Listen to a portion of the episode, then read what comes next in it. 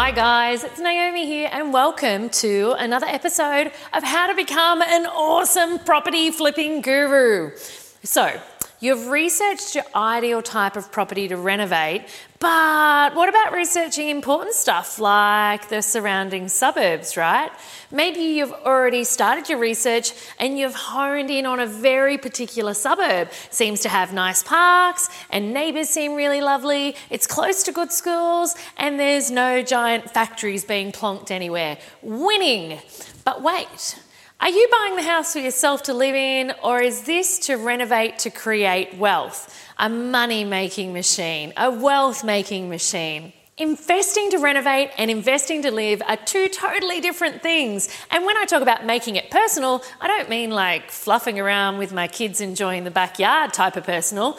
What I'm talking about is the personal that will click in perfectly with the rest of your renovating for profit goals. So don't fall into the trap of getting personally attracted to a property. It can lead to things like overspending, which can hurt your end margins.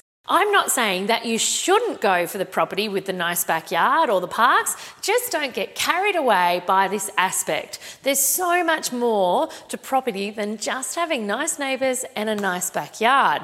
So let's jump in finding your patch or finding the area that you're going to be renovating in. In my rapid renovation formula, I talk a lot about finding your patch, and it's a systematic process, a very in depth, systematic process to finding the location that's going to get you the best profits to suit your strategy in renovating to create wealth. So, I'm not actually talking about your little garden patch here. I'm not talking about your own backyard or the patch on the lounge that you enjoy sitting in the most. I'm talking about something similar though. I'm talking about an area that is the best fit for you, the best fit to help you achieve your renovating goals. So, then, how do we go about nailing this patch? There is a massive amount of aspects that go into this, and I'm going to cover four really important ones for you today. So, the first one is about old dogs and new tricks, some would say. No, no, it's all about the age of the property. So, you don't want to be looking to renovate a property that is too old, not one that Captain Cook built when he first landed, because more than likely you're going to run into some heritage issues. And also, I find properties that get over that 100 to 110 years old actually end up costing me too much money to renovate. But the same thinking goes towards a really modern, beautiful area that maybe everything is like less than 10 years old. I'd avoid this area as well because the likelihood is there's going to be li- very little area for you to add value.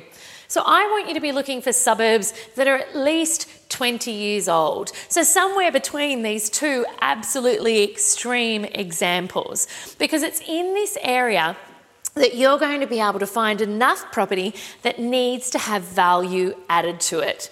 It's a bit like Goldilocks, to be honest with you. The porridge needed to be just right, just like the property age needs to be just right. Now, number two, looking for the middle ground. The second thing that you need to think about when you're looking for your patch or determining where you want to renovate is the median house price. Now, this is a crude measurement. It's not the be all and end all of indicators in that area. But what it does allow you to do is it allows you to very top line assess whether the price point in that area is the type of price point that you or your JVs or your money partners or however you might be purchasing these properties properties are able to get in at. So it's a very quick way to either include or exclude properties or specific areas in your patch. Number three. Honey, can we take a walk on the beach? No, you shouldn't get attached to the suburb or the properties that you're looking at. Of course, you should still consider what the suburb has to offer. Because at the end of the day, and more importantly, at the end of the renovation, you'll be selling this or renting this to someone who wants a lifestyle as well. So, what are the lifestyle elements of that suburb? What is that suburb offering?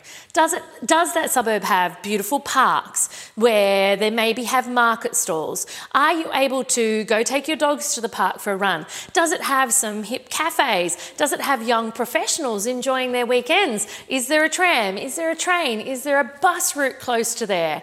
How, how serviceable is that for people who can't drive?